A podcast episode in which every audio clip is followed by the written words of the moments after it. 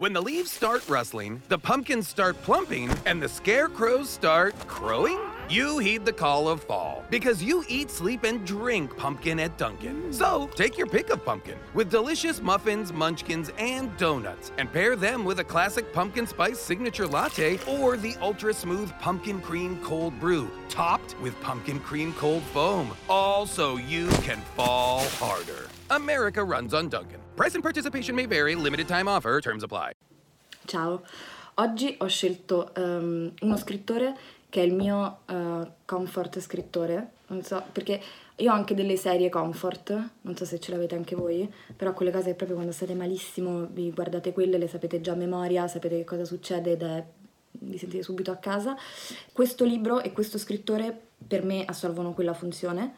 Uh, lui si chiama David Sedaris, è uno scrittore americano che, allora, n- non so se definire comico perché non è espressamente comico, però fa molto ridere. Lui ha scritto sostanzialmente uh, un sacco di reportage un po' autobiografici um, e eh, oggi ho scelto un capitolo tratto da Me parlare bello un giorno che eh, è uno dei suoi libri in cui lui racconta per lo più del periodo in cui ha seguito il suo fidanzato Yu, che è franco-inglese, franco-americano credo, sì.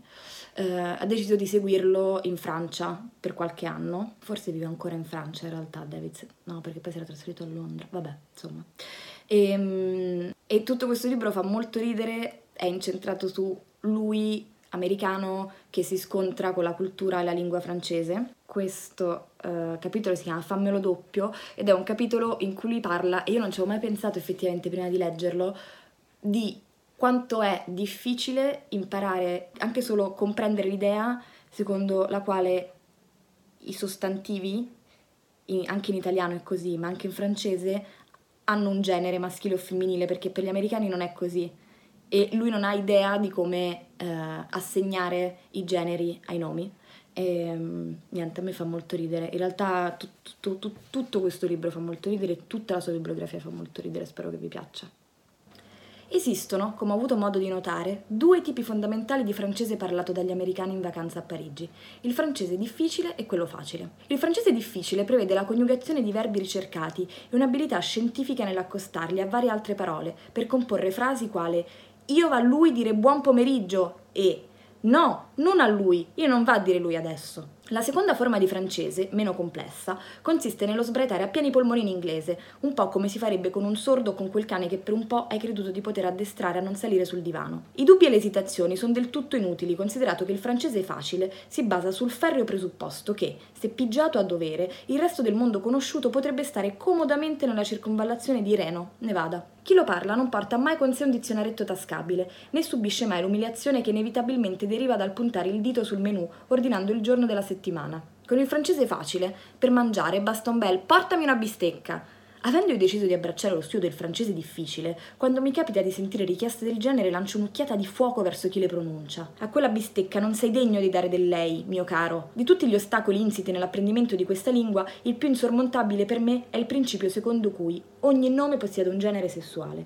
che a sua volta influenza sia gli articoli che gli aggettivi. Essendo femmina e deponendo le uova, giustamente per i francesi la gallina è maschile. E anche la vagina è maschile, mentre la mascolinità è femminile. Costretto dalla grammatica a schierarsi, un ermafrodito udito diventa maschio, mentre l'indecisione è femmina. Ho passato mesi a cercare di carpire il codice segreto che regola il sesso dei nomi, ma alla fine mi sono reso conto che la logica non c'entra affatto.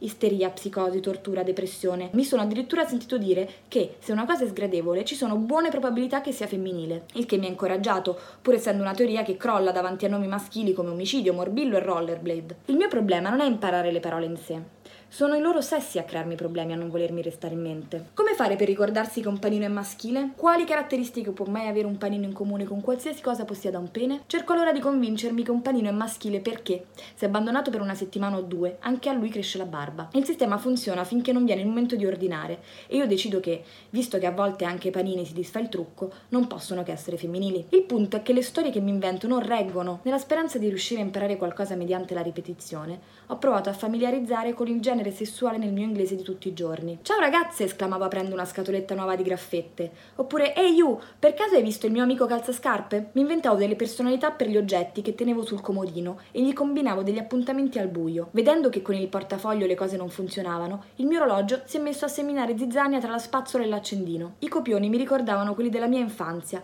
quando io e le mie sorelle inscenavamo drammi epici con il cibo. Patatine fritte con parrucche di ketchup marciavano sui nostri piatti intrecciando brevi flirt e accese dispute sulle carote al burro, mentre corpulente cosce di pollo sorvegliavano il perimetro, pronte a intervenire qualora la situazione fosse sfuggita al nostro controllo. Il genere sessuale veniva assegnato a nostra discrezione e poteva mutare dalla sera alla mattina.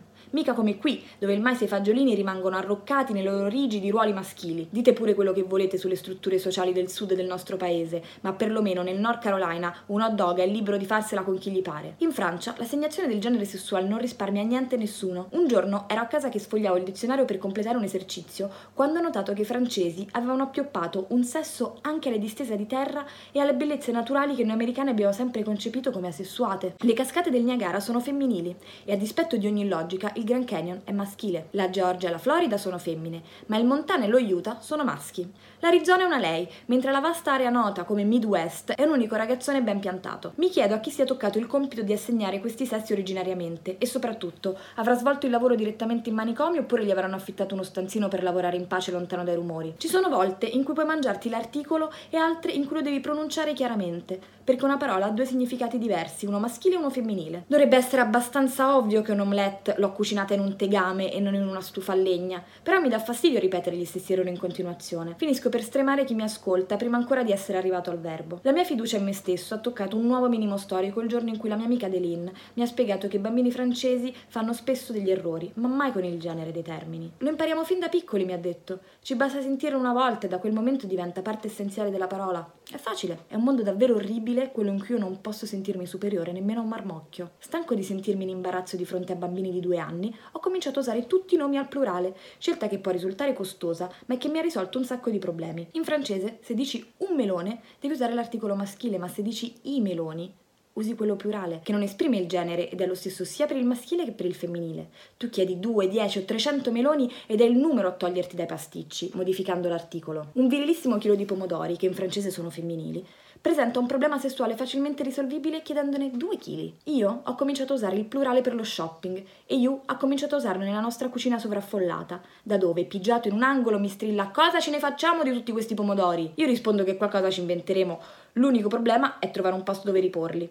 In frigo non ci stanno, anche perché ho riempito gli unici ripiani rimasti liberi con i due polli che ho comprato ieri sera dal macellaio, dimenticando che stavamo ancora tentando di smaltire i due arrossi di maiale grossi come ceppi d'albero. Potremmo metterli accanto alle radio, gli dico, o farne della salsa usando i frullatori. Non ti arrabbiare, meglio avere due chili di pomodori che non averne affatto, no? Yu dice che finché il mio francese non migliorerà, il mercato per me è off limits. È decisamente furioso, ma quando vedrà i lettori CD che gli ho regalato per il suo compleanno, gli passerà.